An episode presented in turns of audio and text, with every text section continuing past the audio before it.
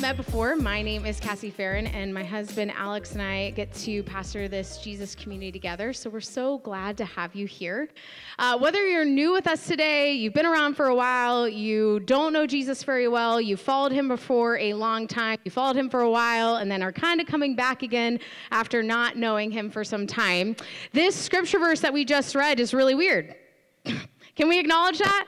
It's a strange one. Like, this is one of those scripture verses that you're like, I'd rather just not read that one, pretend it's not in the Bible, and then we can just go on with our day, right? It's a whole lot easier to pretend like this one doesn't exist.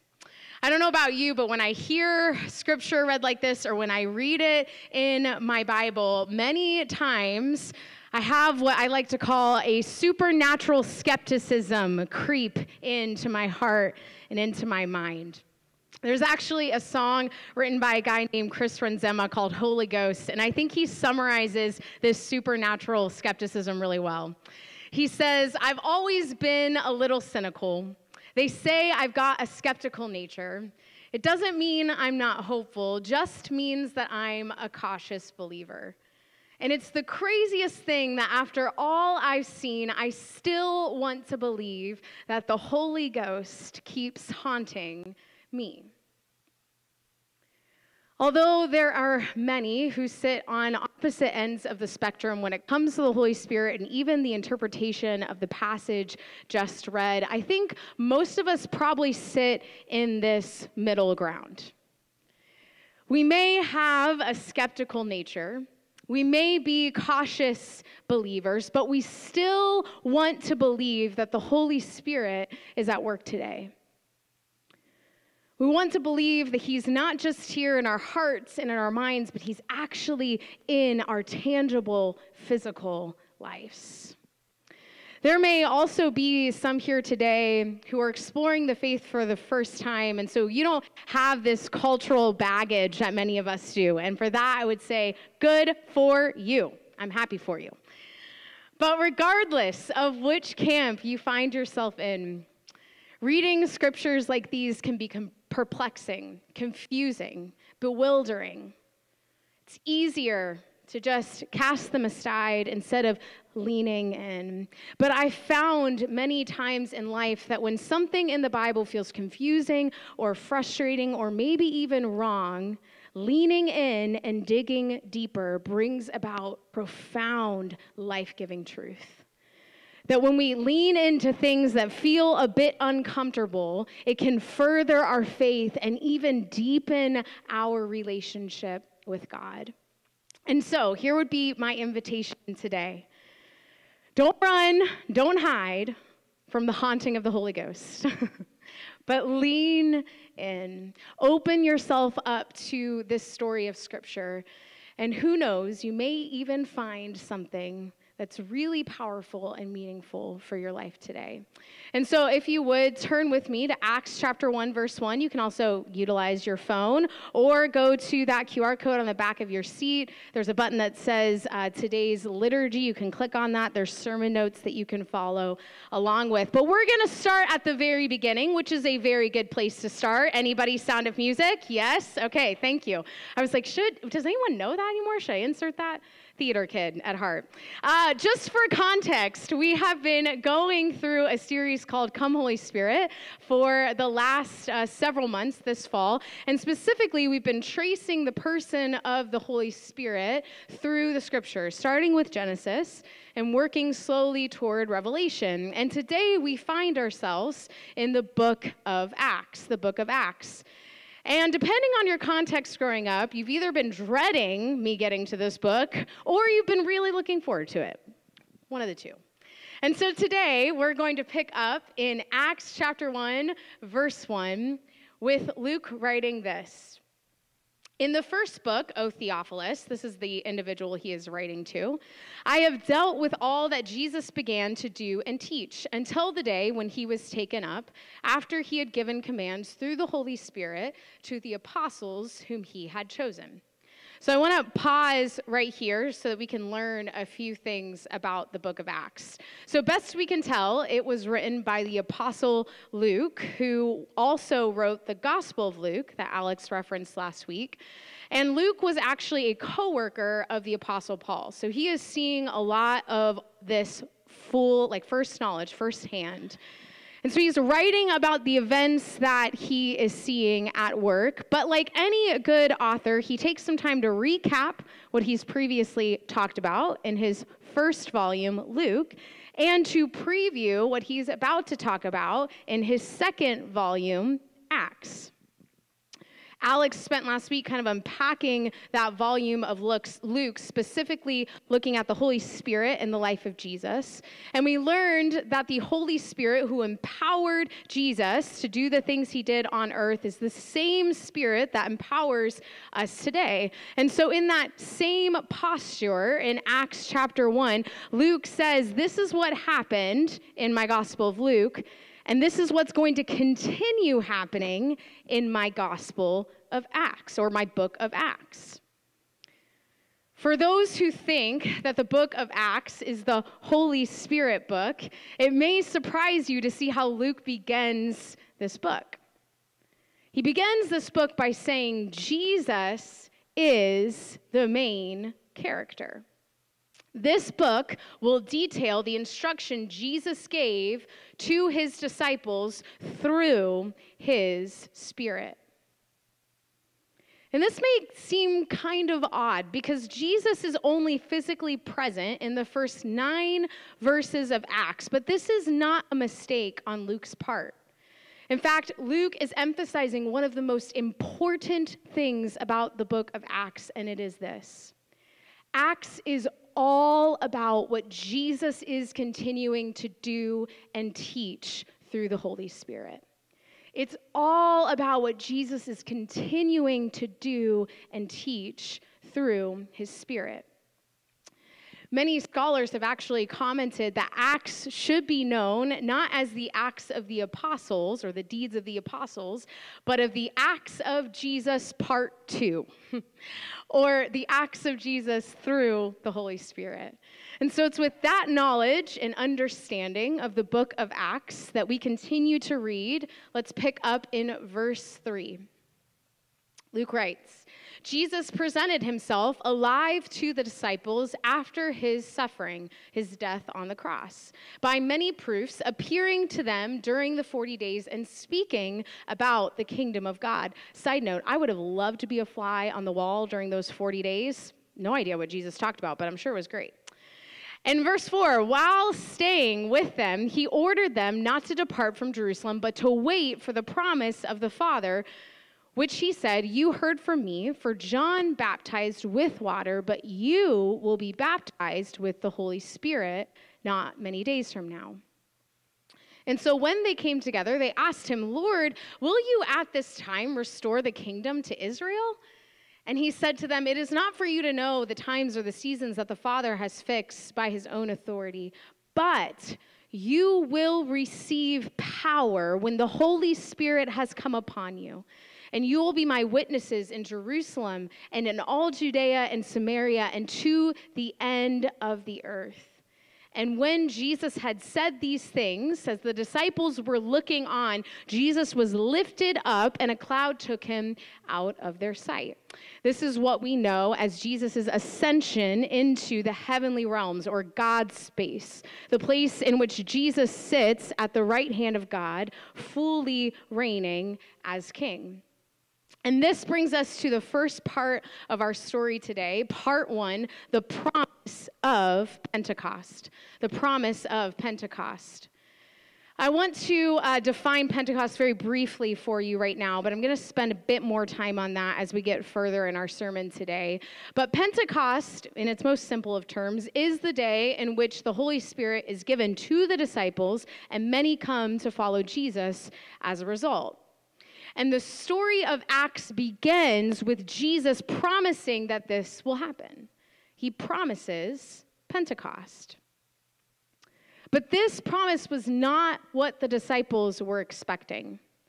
This is likely why they ask Jesus, Is it time for the kingdom of Israel to rule all other nations with you as king? See, the disciples had seen Jesus like they had seen King David in the Old Testament. And so they expected a king who would rescue them from the oppressive Roman Empire and lead them.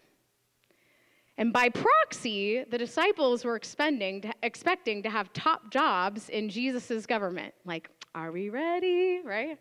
I'm about to get that promotion.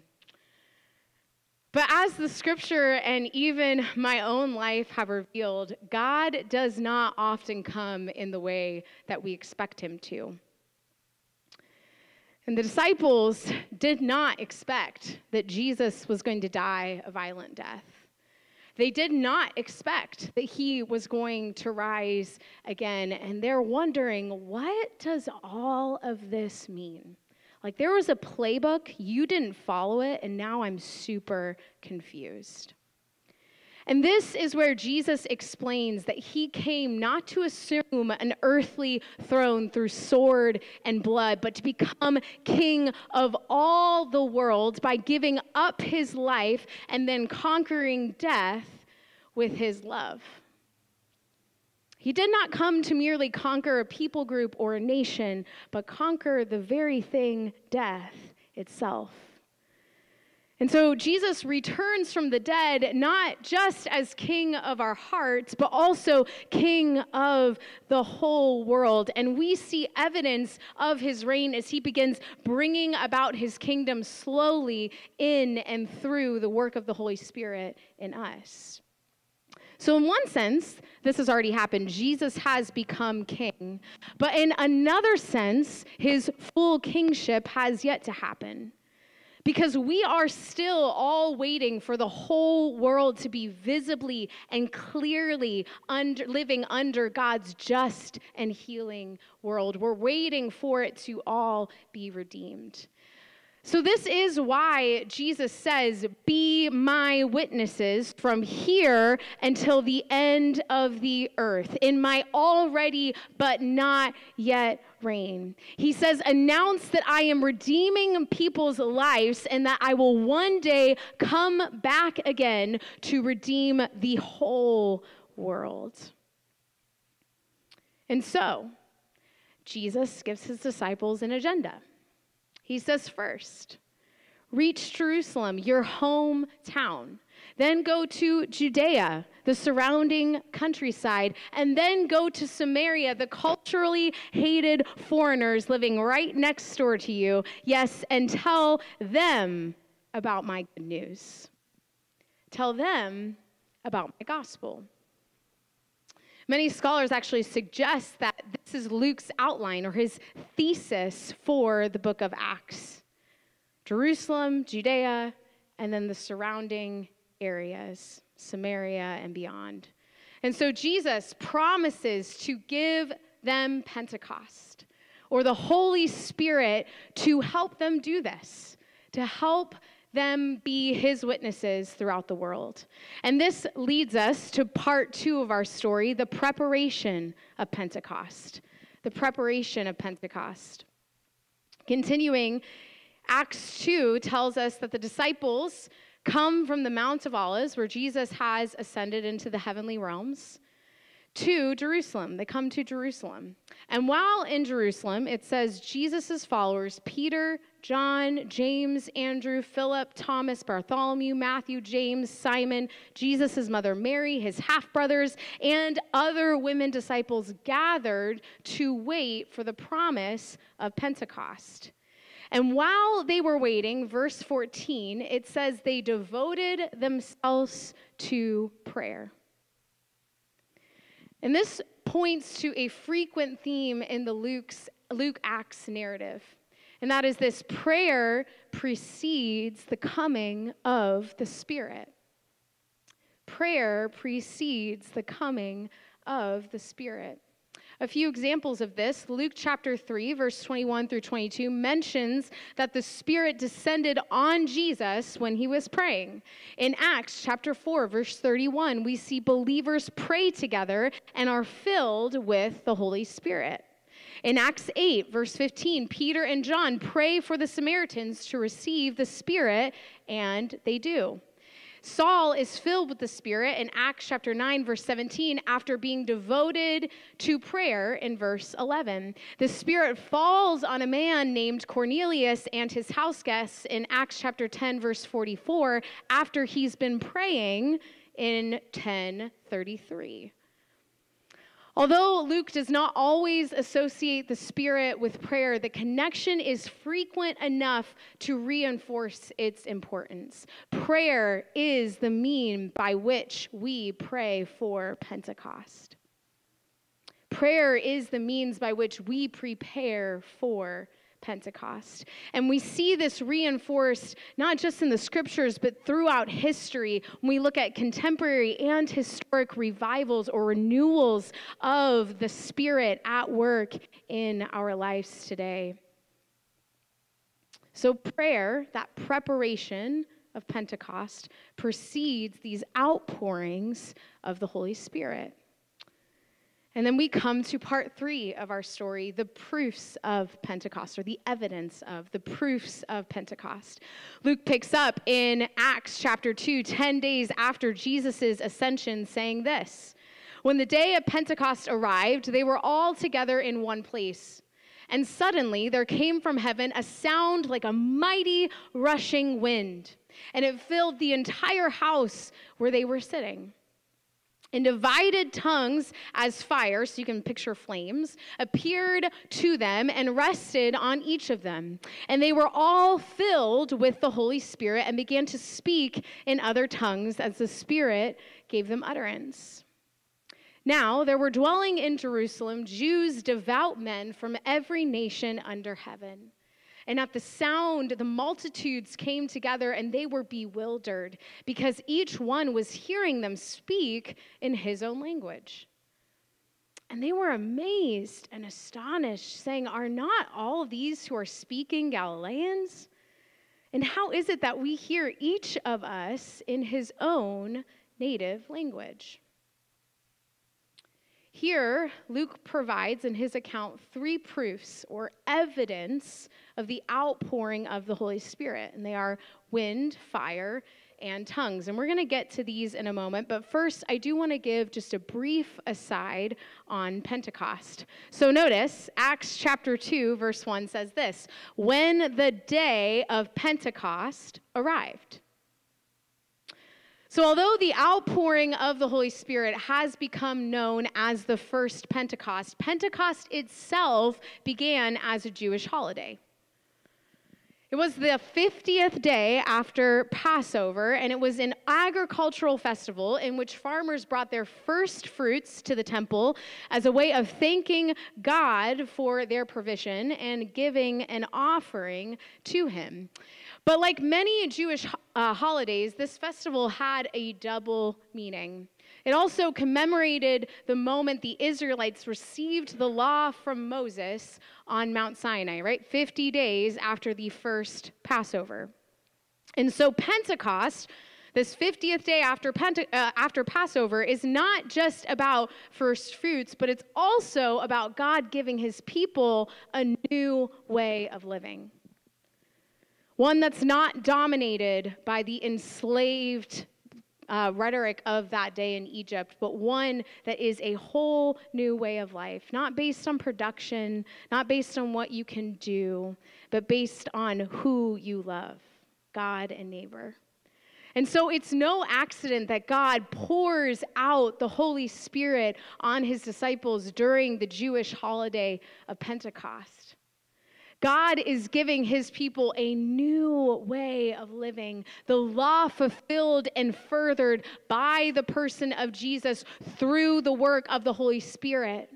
And as we will see, there will be a great harvest as people come to follow Jesus. And so we get to our three proofs or the evidence that this happened. Three signs publicly demonstrate the coming of the Holy Spirit. We see wind in verse 2. We see fire in verse 3. And then we see worship in languages unknown to the speaker in verse 4. And I want to spend a bulk of my time on the last one because, frankly, it's the most confusing. But it is really important to talk about the first two. So, wind often signifies creation in the biblical narrative. We learned this when we looked at the Holy Spirit in Genesis at the beginning of this series. And then, fire often signifies purification or refinement. Think like a potter and a clay, right? Molding into a product. And so we're to understand this scene on both a physical but also on a metaphorical level. Though the Holy, through the Holy Spirit, God is refining us, fire, to help bring about new creation, wind, right? Or the recreation of the world. Additionally, wind and fire were often associated with God's filling of the temple. And thus, we are to understand that God's presence no longer dwells in the table, or in the temple, excuse me, where few had access, but it dwells in his disciples, in us. We have all become temples. And it is now that we come to the strangest of proofs tongues particularly in the Pentecostal and charismatic branch of Christianity, which, full disclaimer, I, I do belong to. Uh, tongues has, been, has taken an outsized role in this story. Many have made tongues the outcome of the Acts 2 narrative instead of the vehicle by which witness to Jesus Christ occurs. In the spring, we're actually going to spend some more time understanding this phenomenon of tongues as well as prophecy, healing, and other gifts that Paul specifically mentions. However, today we do need to address tongues as it plays a vital role in this Acts 2 story. So I want to begin by just trying to place ourselves in this story. Okay, so place yourself in the scene. The disciples are likely at the temple during the day of Pentecost, where the crowds of people are gathered from all over the world. And they receive the Holy Spirit and begin preaching the good news and the gospel. But instead of needing interpreters so that they could be understood by all, everyone is able to hear the good news in their own language. And this is what we know in the English translation as the Holy Spirit's gift of tongues. Now, I want to acknowledge that tongues seems like a weird word in the English language to apply to what's happening here. Like, I don't know about you, but when I hear the word tongue, I think about the physical thing in my mouth, and I rarely refer to it in its plural form, like our tongues. That's weird, okay? I hope nobody in here has multiple tongues. I'm so sorry if you do. That sounds hard. Um, so, tongues may be better understood in Scripture as unlearned languages. I think actually Eugene Peterson provides a really helpful paraphrase of this section. And so I want to read his version from the message, Acts chapter 2, verses 5 through 11. There were many Jews staying in Jerusalem just then, devout pilgrims from all over the world. When they heard the sound, they came run on the run.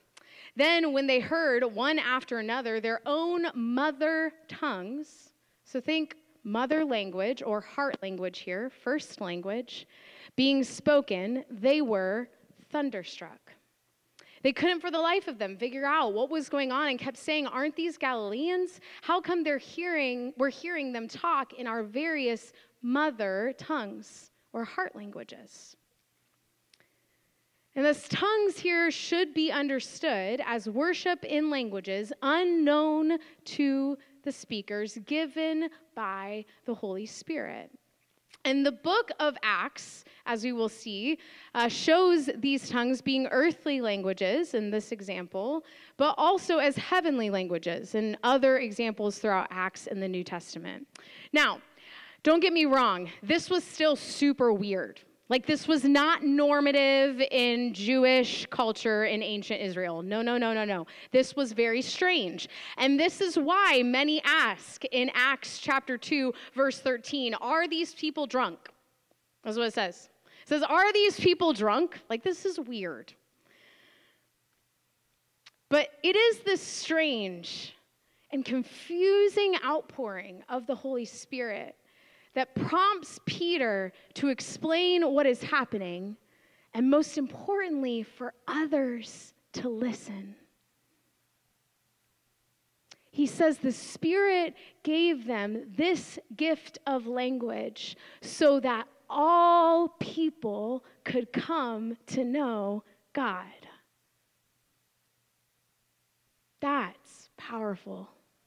Picking up in Acts chapter 2, verse 17 through 18, Peter explains this. And he quotes the prophet of Joel saying, And in the last days it shall be, God declares, that I will pour out my spirit on all flesh, and your sons and daughters shall prophesy, and your young men shall see visions, and your old men shall dream dreams. Even on my male servants and female servants in those days, I will pour out my spirit and they shall prophesy. Peter says, young, old, rich, poor, men, women, wrongfully enslaved, and free, all can experience the outpouring of my presence, the Holy Spirit's presence.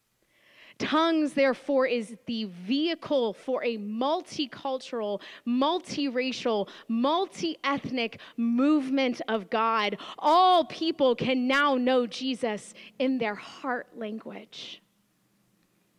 And this communicates an essential truth in the words of Craig Keener, worshiping God in other people's languages shows that God has empowered the church to cross all cultural and linguistic barriers with his gospel.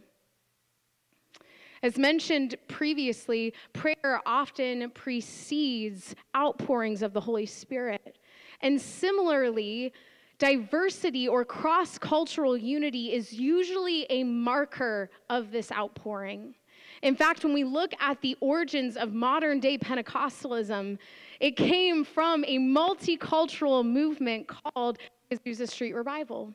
It began when a black man named William Seymour led a prayer gathering, which quickly became a revival in a time of racial segregation and Jim Crow laws.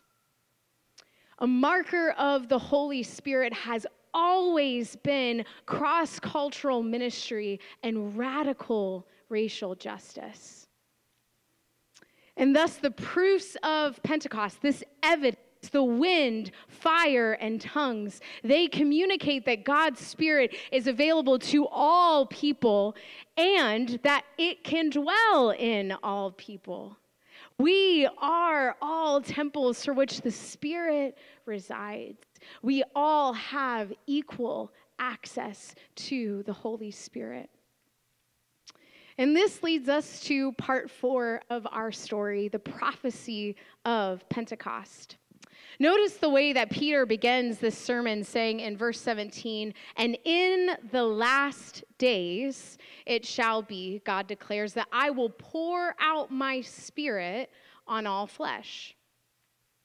Peter quotes Joel here, fully understanding Joel's context and what Joel means by last days. The prophet Joel, along with many other prophets in the Old Testament, believed that God's Spirit would be poured out on the last days or the end of times. Okay, similar phraseology happening there. And this is actually a biblical expression for a period of time in which Christ has taken his seat at the right hand of the Father and become king. So it may not be what you traditionally think of as end times, rapture, last days, whatever. This is signifying Christ becoming king. And we know based on Jesus' ascension, just a chapter before, and the outpouring of God's Spirit here in Acts 2, that this is happening. That Peter, the apostles, the early church, and even those of us sitting in this room are in the last days, or that period between Christ's ascension and his full reign. We are in the era of the outpoured spirit. We are in the era of the outpoured spirit. Peter is saying, Today is the day. The prophecy has been fulfilled and will continue to be fulfilled. We are all empowered as prophets to bear witness to Christ through the power of the Holy Spirit. And we continue to see this come true as the events of Acts play out. We see more evidence of tongues, prophecy, healing, discernment, wisdom, teaching, serving, generosity, gifts of the Spirit at work in the early church. In Acts 2, it says many signs and wonders continue to occur, and that newly formed community the beginnings of the church were selling all they owned to give to the poor. In Acts chapter 3, Peter heals a, lame man. In Acts chapter 5, the apostles are freed by angels from prison. In Acts chapter 9, we see the radical conversion of Saul to Paul, and we see him healed of blindness. In Acts chapter 9, we also see a man healed of paralysis and Dorcas restored to life. In Acts chapter 14, we see a cripple healed in Acts chapter 16, we see demons cast out of an unjustly enslaved girl. In Acts chapter 20, we see another man raised from the dead. And in Acts chapter 28, we see a father healed. Over and over and over and over again, we see proofs that the Holy Spirit didn't just end in Acts. It didn't just end in Acts 2 when 3,000 people were baptized, it continued throughout history. And as Alex detailed last week, they continue to see these things happen in the early church. They've been seen throughout history, through the early church fathers, through several revivals, through day to day life being the people of God. And we continue to see them in our world today, in the global church. In the word scholar Craig Keener, if we are too accustomed to this notion to catch its full force, if we're too familiar with this idea for it to seem radical, you might imagine Jesus speaking to us and saying, You will be like Isaiah. You will be like Jeremiah. You will be like Deborah. You may imagine Jesus saying to you right now, You will be like Mary, the mother of Jesus. You will be like Peter. You will be like Paul. The prophecy of Pentecost is that you have now become a prophet. You are living in the era of the outpoured spirit. Continuing in our story, part five, the purpose of Pentecost. We get to Acts chapter 2, verse 41. Peter's finished preaching this incredible sermon. And it says So those who received Peter's words were baptized, and there were added that day about 3,000 souls. This is the climax of the Acts 2 story. Not the fire, not the wind, not tongues, not even Peter's sermon, but the baptism of 3,000 people. The purpose of Pentecost is witness. Going back to Jesus' promise in Acts chapter 1, verse 7 But you will receive my power when the Holy Spirit has come upon you, and you will be my what? Witnesses. You will receive power to what? Be my witnesses. The purpose of Pentecost is witness. The outpouring of the Holy Spirit always points to Jesus, always leads us to Jesus, always helps us to know Jesus and follow him better. These are the acts of Jesus, part two. Worship team, if you want to join me. At the end of every sermon at Midtown, we always end with a spiritual practice. And so now, everyone together, let's speak in tongues. I'm kidding. That was a joke. That was a joke. That was a joke. That was a joke. I had to just slide that one in here. In uh, N.T. Wright's conclusion of his commentary on Acts 2, he writes this Part of the challenge of this passage is the question Have our churches today got enough energy, enough spirit driven new life to make onlookers pass any comment at all? Has anything happened which might make people think we're a little drunk? If not, is it because the Spirit is simply at work in other ways? Or is it because we've so successfully quenched the Spirit that there is actually nothing happening at all?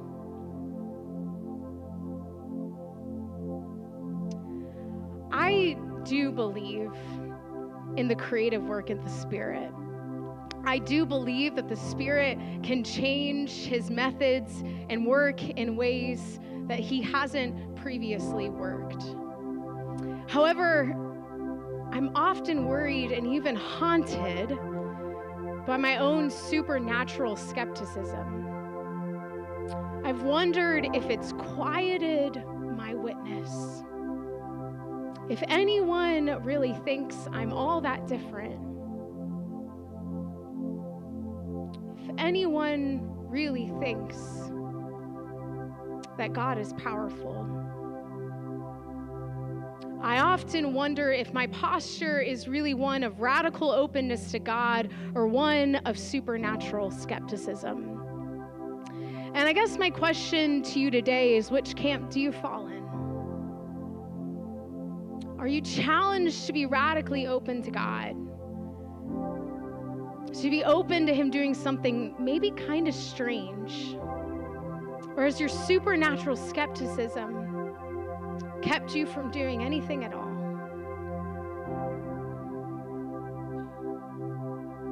And if you are a skeptic like me, would you consider just cracking the door, opening yourself up to what God may want to do in your life?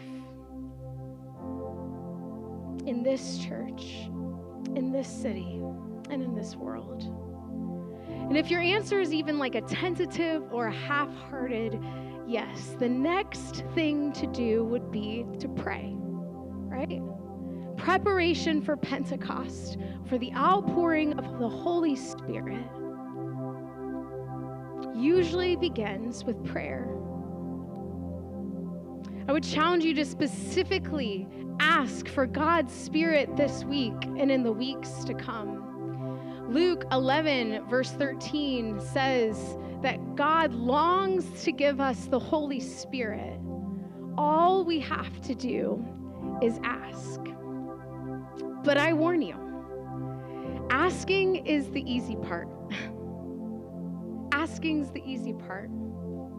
The hard part is being prepared for what comes next.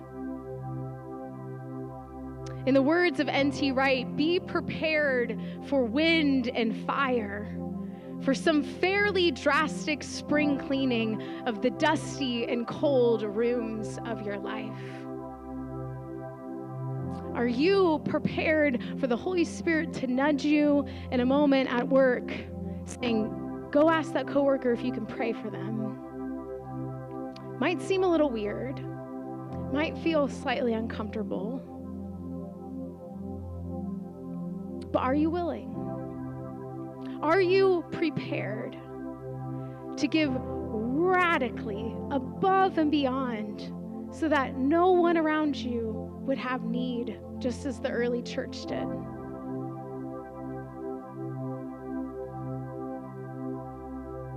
Are you prepared to be receptive to what the Holy Spirit might be calling and asking you to do?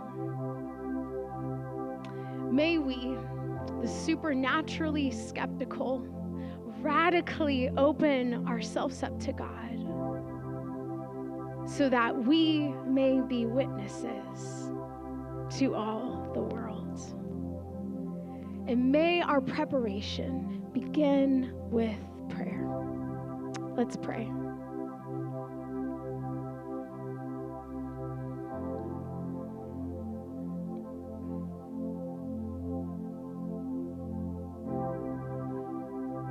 Lord, I uh, repent of my own cynical nature, the cautiousness for which I bring to my faith in you.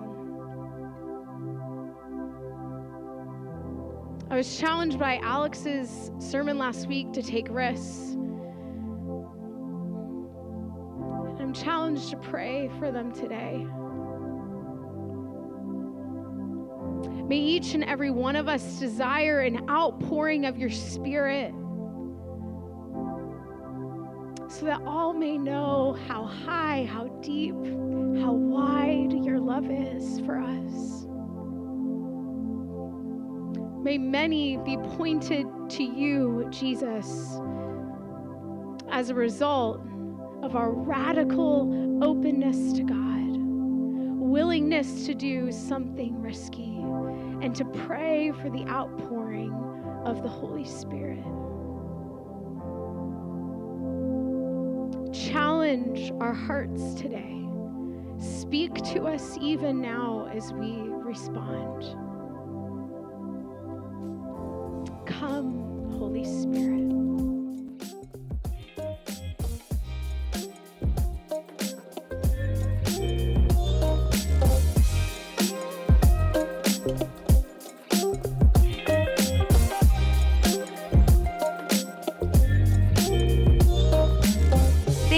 Listening to the Midtown Church Weekly Podcast. To find out more or to join a church gathering, check out our website at midtownkc.church.